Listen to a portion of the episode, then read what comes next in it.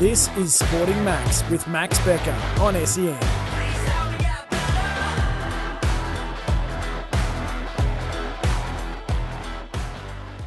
Yes, that's right. Welcome back to another episode of Sporting Max brought to you by Bastion GRP. For all your specialist needs in recruiting, engineering, and defence, go to bastiongrp.com. Joining me on the show today is Carlton Blues legend Anthony Koutoufides. Kouta, it's great to have you on. How are you? Very good. Thanks, Max. I appreciate your time, mate. Thanks, Kouta. Thanks so much for coming on. I want to start with this Carlton list this season. So, this Carlton list this season, what does it currently need heading into next year? I think they've got a relatively good list, really, uh, when you consider what they were able to do from round 15 Mhm. onwards, uh, in leading into the finals. So they were definitely, you know, if not the best team, at least top two or three. You know, didn't quite get there at the end, but I think the three games finals experience for a lot of those boys are going to go a long way for them in the coming years. And so uh, we'll see what happens. But really, I mean, as a, as a midfield and defence with Weitering and the rest, and, and our forwards are so potent, it's just really just you know enhancing a little bit more the list. And uh, yeah, so I don't know if there's anything in particular that they really need. Now, I want to get into, I guess, your career and what was growing up, uh, I guess, in your childhood like for you. I yeah, just grew up with two uh, migrant parents, and I fell in love with the game of Australian rules football. And uh, went to a local school, had over a thousand kids, a lot of uh, Europeans at that time, and um, yeah, I, I, I think I was eight. I was eight years of age when I got introduced to the round uh, oval ball, and uh, we fell in love with it. Got invited down to a local footy club, and mate, it all started that way, just with friends, and we continued on all the way through. So that was at the age of eight. That was footy in the winter, and then in the summer, my brother took up athletics, and I watched him compete for half a season before I finally had the courage to get out there myself. And I was uh, I started winning events and quite talented in, in athletics and both athletics and footy. Had two sports. Don't like Kouta. You were ex- an extremely talented junior athlete, Olympic aspirations. Talk us through uh, that 1984, I believe it was, All Schools Championships. Jesus, how do you know, mate? You you you're getting into depth here. I'm a little bit. You're going to, uh, yes, unravel a few things here. But uh, it was grade five. I became state high jump champion, and and uh, and uh, grade uh, six, I was in the Pacific School Games, and then when I was 14, I uh, finally went down to Big Park, got some proper coaching, and uh, I became Australian champion high jumper under four, under 15s, under 16s. I won a lot of multi events. Mhm. Uh, I was up there with shot put and discus, and uh, my brother was a state hurdles champion, so I started competing against him, started beating him. And uh, yeah, so Tim Forsyth beat me uh, in the under 17s high jump, uh, but I won the Australian title uh, in the 110 metre hurdles, win the Australian record. So, um, I yeah, I had an invite to Division One college back then to, for my athletics. It would have been decathlon or hurdles, and but the footy they were Carlton offered me a contract as well. So I went the the football way, and I certainly have no regrets because of it. You rejected your first three offer from Carlton, didn't you? No, no, I didn't. No, no, no. No? I just rejected. I tried to. It was only seven thousand eight hundred dollars. We're trying to get a little bit more, but they didn't budge. So that was that was it. That's all I earned the first three years. Each year was seven thousand eight hundred plus a bit of match pay money. Uh, the reserves might have been two hundred dollars a game, maybe maybe seniors a thousand. So it wasn't huge money, but it was the start of my journey and the start of uh, uh, being able to live my uh, dream as a young kid to How play. do out. Yeah. How do you think athletics contributed to um, your overall capacity um, on the footy field? I was unbelievable athletics with the speed, the power that it taught me plyometrics. I was doing it at a young age as well to be able to high jump, so run and jump. Um, you know, I, I was a ruckman at you know just on maybe six foot three. You know, competing against guys that were maybe six six and being able to jump over them because of my uh, jumping ability uh, through athletics of what I learned. So that uh, it was enormous help. And when I think now too, I look at some athletes or footballers. I shouldn't say athletes, footballers and their their ability to a lot of them because they play basketball tend to jump off two feet to be able to do it. But the, the art of it is to be able to run and jump off one leg and to have speed and to be able to jump like a long jumper.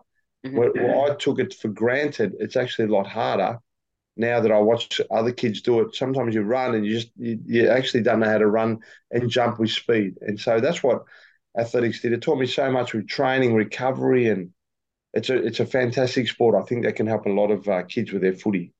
Absolutely. When did footy, I guess, become a real possibility for you when you realised you could make it as um, a professional football? Obviously, the AFL or VFL hadn't turned professionally yet, though. Yeah, I wasn't. I was never that sure. I mean, at fourteen, I, I went down the junior development squad at Carlton. There, they had two years. I think it was called the Bert Deacon squad. So I made the team two years, and then made the Victorian team. I was the only Carlton player, and then they invited me the under 19s. My brother was there, so I had two years of Carlton under 19s, and then I made the, the um, I just missed the Teal Cup team as an underage. I was in the last five that got eliminated, and then the next year I made the Teal Cup team, the Vic Metro team, and made the All Australian centre back. So uh, even then, I just I wasn't sure, but then Carlton came, you know, with a contract for me. So that's basically when I when I sort of really knew that Carlton were interested. I wasn't totally 100% sure before that. I wasn't an overly confident kid, and times were a little bit different back then as well. So, what was that like getting cut from a Vic team? Oh, that was all right. I was still a bottom age, so I still had the, that next year to make it, and so I wasn't too devastated by it. I was very proud that I actually made the top thirty and was eliminated in the last five. I mean, there, there might have been maybe one or two or three, maybe you know, bottom age kids that maybe made that team. I'm not 100 percent sure, but there wouldn't have been many. So, it still was a good effort. How many of that 30 do you think played AFL footy? Uh, that year, I'm not sure, but the, the next year when I made the team, because I, I, don't know who really who made that team. Uh, but the next year there was there was quite a few of us that made it. If I went through that Vic Metro team, I mean Mark Mercuri and uh, Joe Misiti with their un- bottom age, David Calthorpe was there, Glenn Manton was there mm-hmm. in our team, Duncan Kellaway, uh, Paul Hopgood who was at Melbourne, Ken Butcher, I think he went to uh, he might have been at Geelong then at Collingwood. Uh, there's more. I'm missing some. David Neitz was in the team. Wow. I think Matthew Croft. There was there was a lot. we, we had a fantastic carnival and just an unbelievable team that I don't think, if I'm right, anyone even came close to us to, to beating us. So we're a really good team. Well, how does it feel just to you know chuck the big V jumper on and represent your state? Oh, it's unbelievable. I mean, as a young kid, it was a dream. It was like wow anything. Either Carlton tracksuit back in the old days to wear that was just uh, it was a thrill. But anything Victorian, whether it was athletics or footy, was a very proud moment because athletics at grade five, you know, I'm already getting, you know, Victorian outfits and I'm wearing them around. I mean, I was so proud of that because obviously money wasn't, you know, and we didn't have too much money to have anything Victoria and uh, stuff like that uniform wise was uh, incredible. Yeah, absolutely. Now, talk us through how you established yourself, I guess, in that Carlton side from 1991. In 91, I didn't get a game. 92, I played six games. They played me a fullback in the reserve. So I won the reserves best and fairest that year. Yeah. 93, I played eight games. I watched the boys play off in a grand final as I was emergency.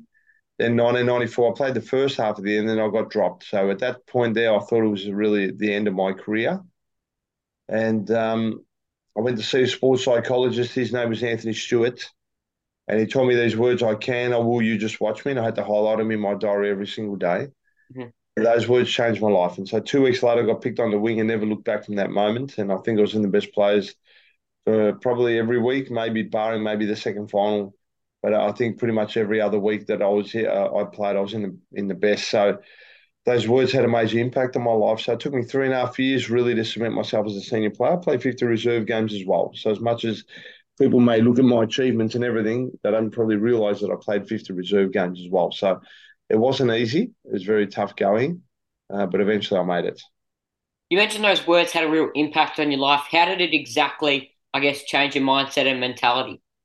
It was more just everything that I did, and then whenever I turned up to training, it was I can, I will, you just watch me. I can, I will, you just watch me. So it was just more that positive reinforcement, I think, and that's mm-hmm. made, probably what it was. You know, I went to training more with a focus, so at training instead of just turning up to training, just getting through training. The training was like, okay, what did I, where could I have improved last week? Maybe my marking wasn't as good as what it was. Okay, tonight I'm going to focus on marking and turn up to training early, you know, get myself ready. And when training came, everything was just bang, bang, marking that ball at 100%. And then you come off with confidence. I can, or will you just watch me bang? I can, or will you just watch me bang? And then uh, things started to unfold. Now, talk us through I guess you mentioned before your 1991 year playing in the reserves, winning the best and fairest. Talk us through that year for yourself and what it was like, I guess, finding some consistency uh, in your game. Yeah, so 92, I won the best and first. So 91, I was on the list. I was just a young kid. I, I was, uh, I just turned uh, 18 that year. Yeah, I was signed when I was 17. I basically just turned 18.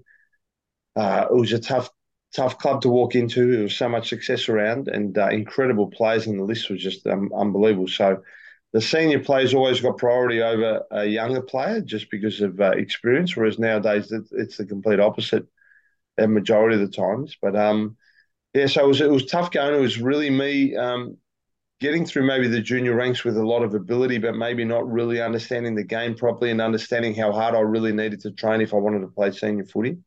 So it was an adjustment year.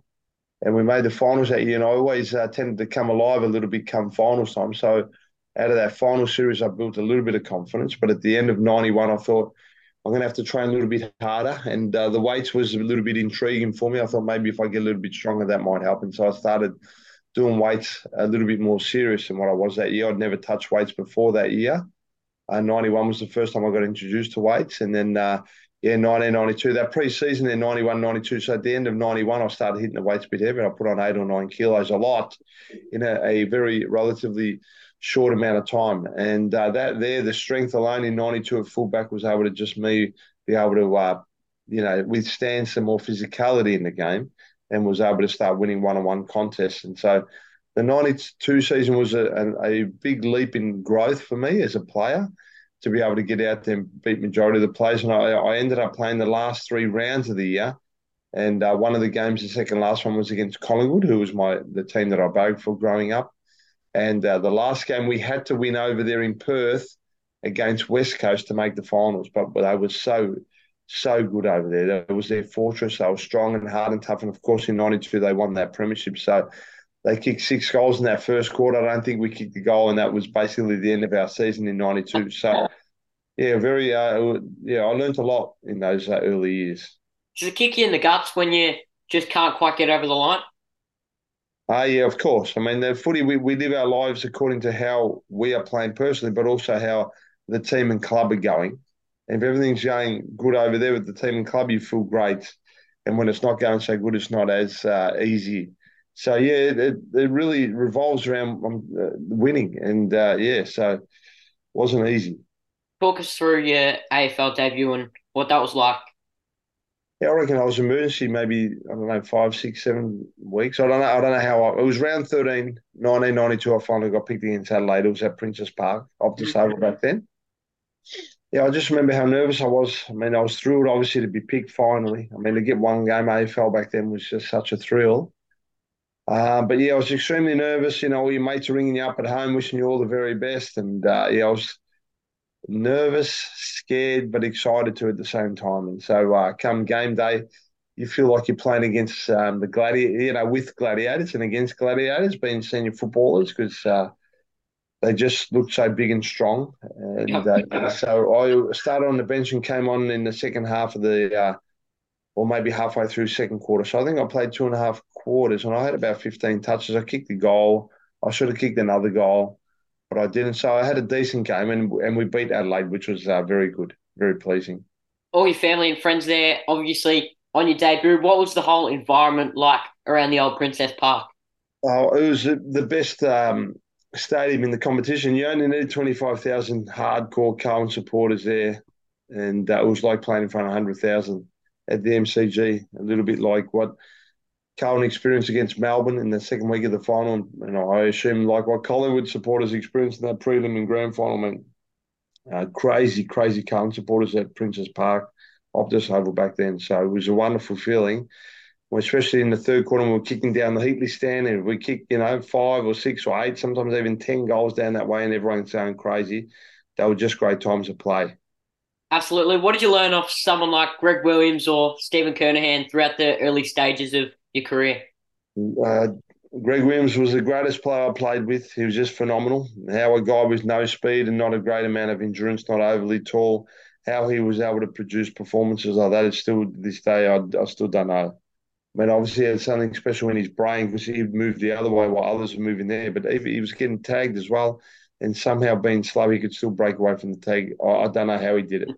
but he was just unbelievable to play with when you're seeing the uh, a pack, and mate, you wouldn't even see the ball, and the ball would come out and land on on on your chest. You just go, my God, how did he do that? Only Greg Williams could. So left and right feet, left and right hands, mate. He was just magnificent, and he was a really, he really was as much as he was hungry for that possession and that ball. He was still the team player, which is important. And Sticks Kernahan was um, the greatest leader I played with, and uh, he always stood tall come finals. Uh, I saw, sorry, I meant the the greatest finals player I played with was was uh, Stephen Kernahan. So he always lift, always lifted for the big occasion, and uh, he's a wonderful guy on and off the field. So uh, I, I learned from all the boys. It wasn't just specifically them. I mean, really, if you want to play senior footy, your standards had to be up here, and so I had to improve on my training and my consistency with that as well. I spoke to Diesel. He reckons he could get 50 touches out there these days playing professional AFL footy, still at the age he is right now. Is that Greg Williams? That's Greg Williams. That's what he said. Yeah. I mean, I would not put it past him. I tell you now, I wouldn't say no. There's no way he could. Who knows with that bloke there? He's capable of do, doing anything. Yeah, absolutely. What did you specifically learn? I guess playing in the midfield with guys like Brett Ratten and Greg Williams. Yeah, I didn't learn a lot. I mean, you know, I just went out there and really played my game. But I don't know if I learned too much off them. The, the two greatest influences on me was Wayne Brittain and Barry Mitchell. They're the ones who taught me more about the game than anyone else. And uh, yeah, not not so much the other boys. I mean, their their training standards were good, so you learn from that sort of stuff in terms of how you know players train or whatever. But in terms of you know picking up things, I didn't really learn you know too much off off the other guys. So how did those two blokes you just mentioned then have a massive influence, I guess, on yourself? Well, they just teach me. Basically, they could see this sort of ability that I had, and basically, uh, Wayne Brittain, you know, devised came up with a game plan to really suit me and my style of footy and how it could benefit the team. And Barry Mitchell just taught me all these little things of the game that I that no one else had taught me to make it easier for me. Running patterns, where to run, you know, if your opponent's getting the ball here, where to go after that, just things like that. So he's got a great footy brain, and I hence the reason why probably Tom Mitchell's so good at getting that ball as well. Or having a father like that that can teach yeah. you is unbelievable. Absolutely. Talk us through the historic 1995 uh, season for yourself and the guys around the footy club. So that was a, a very incredible year as a 22 year old, uh, only losing two games in the entire year. We lost to the two bottom teams, which was a surprise. and still to this day, I do not know how that happened. But yeah. um, that was St Kilda and Sydney. And it wasn't just, we, we actually got annihilated. So so yeah, it's a, very um, surprising times, and uh, we yeah first week of the final against Brisbane. So we we finished we were on top of the ladder ninety four with one game to go, and then we lost to Essendon. So we finished second. I think West Coast may have finished on top there. Maybe we, we beat West Coast the week round twenty or something like that by ten goals. And uh, then I think we beat Richmond. So then the last round we lost Essendon. So then the first week of the final 94, we played against uh, Melbourne, who was seventh. We were second. So back then it was first play eighth, second play seventh. And Melbourne beat us. Then we got Geelong the next week, who had four of their top 10 players out, four of the most incredible players out. I can't remember who they were, but they were, the, were their best players. And uh, they uh, they thrashed us as well. So we, we went off 94, and everyone's saying in 95 we are too old and too slow. We got to the first week of the final against Brisbane. I'm telling you, three quarter time the game was in the balance. And uh, Chris Scott was tagging me on the wing. I hardly had a touch, and uh, they threw me at uh, full forward. And Sticks kicked the first goal. I kicked the next three, and uh, then basically it was game over. And we only won by about 13 points. But then we got to the prelim final against a hard and tough North Melbourne outfit, coached by Denis Pagan and uh, we they went more the man we went the ball and we destroyed them by about 10 goals or so and then we got to the grand final. Geelong were favourites I don't know how. Yeah. By half time we had a convincing lead. By halfway through last quarter up by 80 odd points. So I was I knew then I knew then it finally dawned on me. I was going I think we're pretty much safe here now to go on and win that premiership. So that was an unbelievable year to only lose two games for the entire year which I think back then was an AFL record. The grand final did you allow yourself to soak it up a bit more having such a great lead, I guess, within the third quarter and after halftime? It was only really the last quarter that I, it was halfway through last quarter when we were up by 80 odd points, and I'm looking around going, wow, I'm about to be premiership player here. And believe me, at the age of 22 and the way that we were playing, I thought there was more premierships coming. Not that I thought it then, you know what I mean? But I didn't yeah. realise how hard it was. But being at the Carlton Football Club and they played in grand finals so often, it was probably just like, oh, you know what I mean? It was like, I didn't think it, but at the back of your head, you know, there's more to come. And who would have known that 28 years later we're still waiting for the next premiership? But it was an unbelievable time. I mean, what a great team we had. We had a team of superstars. and uh, it was just a great time to be playing AFL footy. And uh, yeah, we were definitely kings of the town after that. But it was just, it just, it, what was good too is just to see, you know, your mum and dad at the ground, and you know, migrant parents who were able to experience AFL footy to be able to witness their son, you know, go on to become a premiership player at the Carlton Football Club. It was as much of a thrill, I'm sure. And they may have said it was their greatest day of their life as well. I don't know. I've never really asked mum, and my father passed away a long time ago now, but uh, I'm sure I know how much they enjoyed it. What do you do for a job off the field? I, uh, I do, as you can see, Kouta Fit here. Yeah. yeah.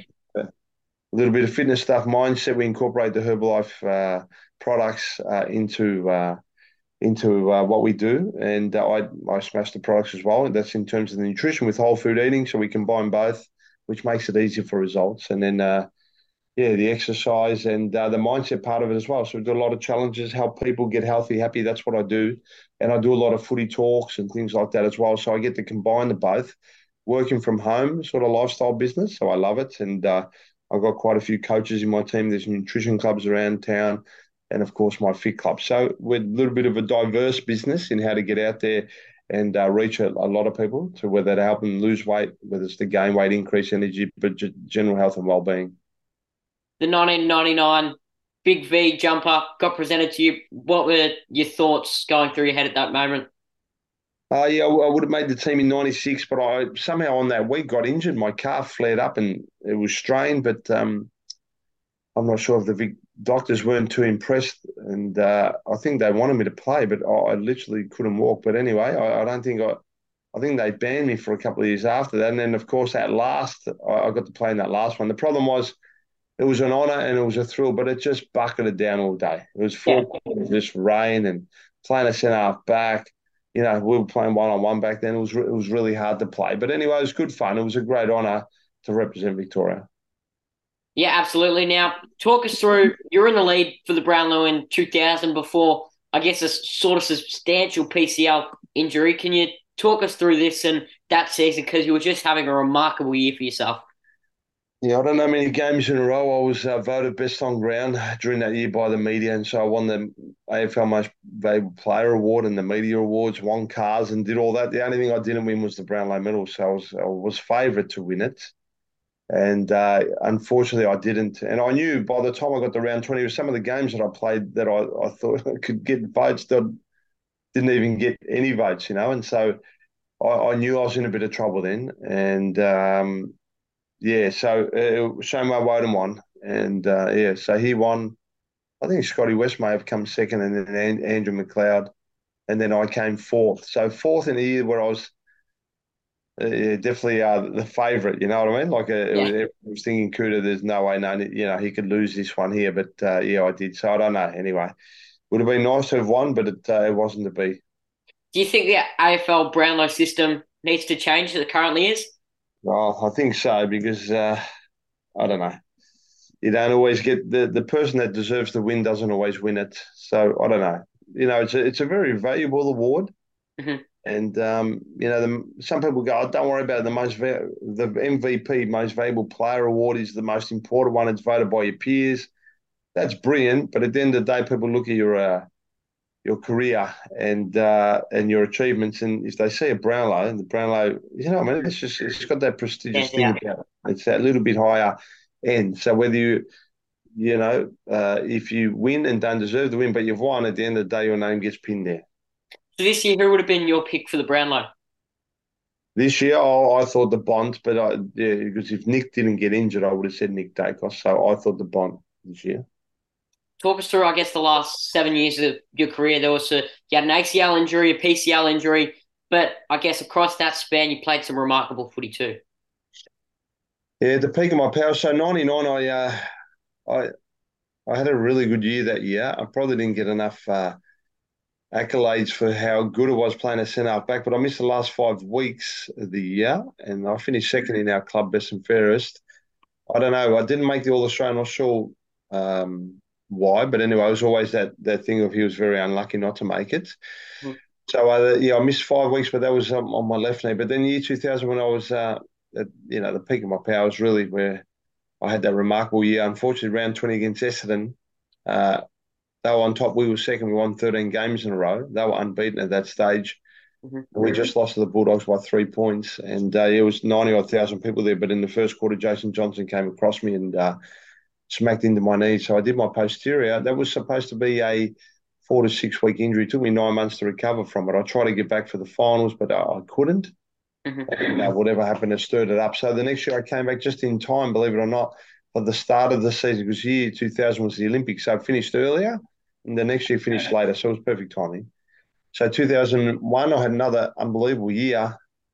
And I don't know if I got enough accolades for that as well. It was very similar to 2000, not as consistent, but right up there. And uh, I didn't get as many Brownlow votes either, but I had some really outstanding games.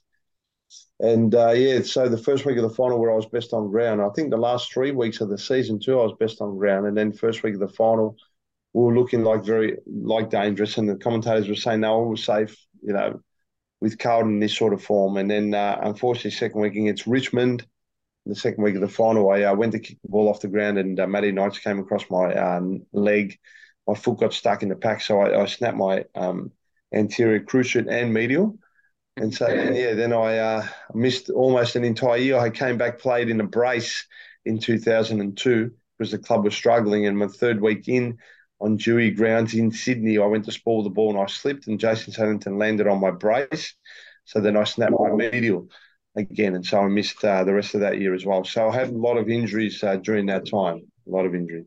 I want to talk about your 1999 prelim performance. Sticks renowned it as the greatest performance of football of all time by any player. What was that game and that quarter like from your perspective in that last quarter?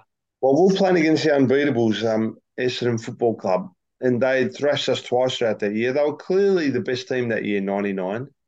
And uh, I, as we walked in prelim final, all the Essendon supporters were lining up for grand final tickets and basically thought that it's impossible that Essendon could lose to Carlton. There would have to be something drastic to happen. Yeah. Maybe, maybe if six or seven of their players went down, we might then have an opportunity to be able to beat them. I remember John Elliott coming into the rooms before the game and he said, I've got a funny feeling about today, Kouta. And, uh, mate, I don't know. He made me start thinking about the past of the, the Carlton Football Club. I don't know. Anyway, we went out by halftime where we had a convincing lead. In the third quarter, Essendon played the way they were capable of playing. They kicked seven goals, seven. And uh, they were in front of us for three quarter time. So as we came to huddle three quarter time, I was like looking above, just going, please just tell them, put me in the midfield, put me in the midfield. And they didn't. And then uh, two or three or four minutes into the last quarter, when things weren't going too well, they said, Cootie, you're in the middle. And then it started. We kicked the goal. I took a mark and, and it was on. And somehow, I don't know, Mark Mercuri would have kicked that ball at the end with less than a minute to go, probably 99 times out of 100, but he missed on this ca- occasion. And uh, Fraser Brown put on one of the greatest tackles of all time to stop Dean Wallace, and uh, it was game over. And, and we ended up winning by one point. Talk us through the Nike and Adidas controversy through the mid 90s. You're a bit of a, a poster boy for both of those companies. Obviously, the Blues having a deal with Nike at the time, um, and yourself a deal with Adidas. So the club was with Adidas for 20 odd years. Adidas, yeah, yeah, yeah. So that's the, but you said it right. I mean, at that stage there, they changed over to Nike and basically promised Nike they could have all the players, but I was still contracted to Adidas and was really keen on staying there. So my manager said, "You can, no problem. Let's fight this battle." So uh, we took on the club, and it was the first time ever any any player had done this sort of thing, and uh, we weren't sure 100 percent whether we could get it through the line. But if we read a lot of the laws, I mean, there's no way a, a club could stop or disallow you from being sponsored by another. But maybe no one ever challenged the club before, yeah, and just yeah. couldn't. So we did. We stood up to the bully and uh, I almost forfeited a game against Richmond. But the morning of the of the game, the club rang me up and said, "You're playing tonight." So basically, they gave in and uh, allowed me to be sponsored by Adidas. So I signed a four year deal then with Adidas as Carlton went to Nike. So that was uh, wonderful for me to stay loyal to the company that had already sponsored me while the club went to Carlton. So that opened up the door basically for every other player in the competition to go out and source their own uh, footwear uh, sponsorship, and uh, a lot of players did, and uh, and some other companies came in solely for the purpose of sponsoring players with their boots, so they didn't have to outlay so the hundreds of thousands of dollars that some of these uh, sporting giants could afford to do, and these other smaller brands uh, couldn't. Your Diodoras, Lottos, and all these started to come in and uh, started to sponsor some players with their boots and stuff like that. So it really opened up the doors for all the other players. You were made captain of the Carlton Footy Club at in 1994. Can you talk us through being the captain of a club where excellence is just always expected? 2004, yeah, 2004 to 2006. Um, yeah, that was an honour for me because I, I, back then I thought I walked in when I was 14, left when I was 34. I didn't know I was going to leave at 34, but to be, you know, asked to be captain at the age of 31 was a thrill for me. And uh, the club was on a decline enormously uh, from year 2003. It really started to go like this. So it wasn't a great period to be captaining the team, but at the end of the day, it was a thrill for me. Feel any pressure from uh, onwards? No, not so much the pressure. I mean, the pressure was part of footy and part of Carlton, really. Ever since I, I was a young kid, I felt pressure there, but it was no different, really. It was just hard to captain a team that wasn't winning, you know, most weeks. And uh, the first year I captain, we did all right. I think we finished 10th, but the next two years, mate, we're down the bottom somewhere, we are going nowhere. So it was, a, it was a very difficult time. It wasn't easy to captain them, but at the end of the day, one of the highlights was me captaining uh, the club for the last game also on Princes Park. So that was a thrill talk us through those moments. How special are they to you now?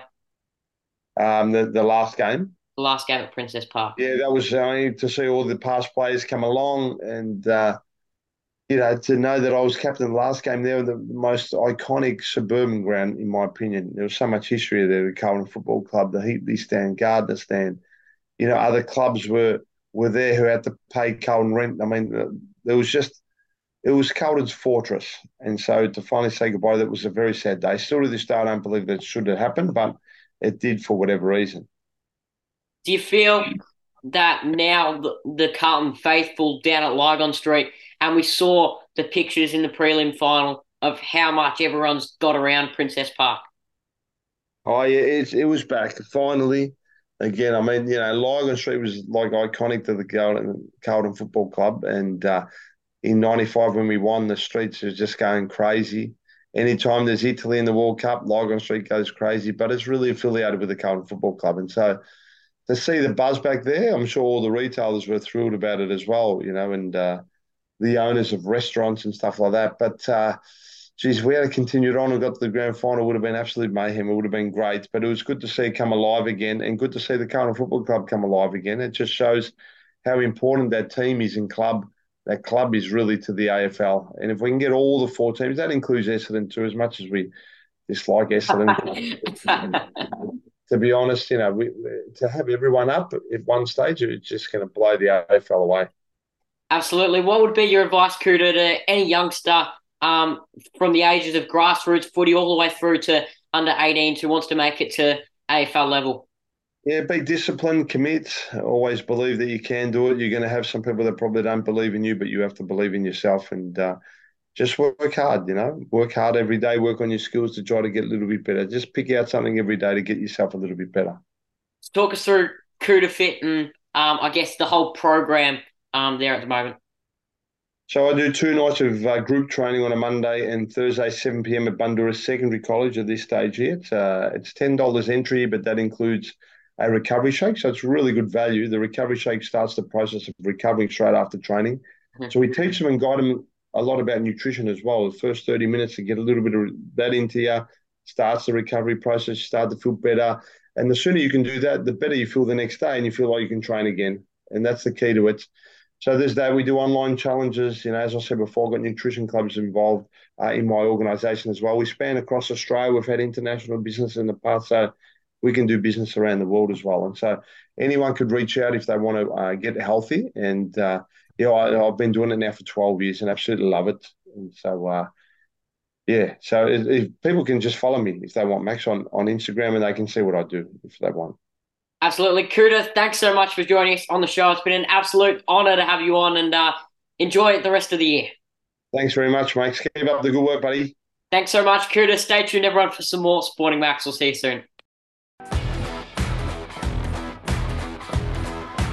This is Sporting Max with Max Becker on SEN.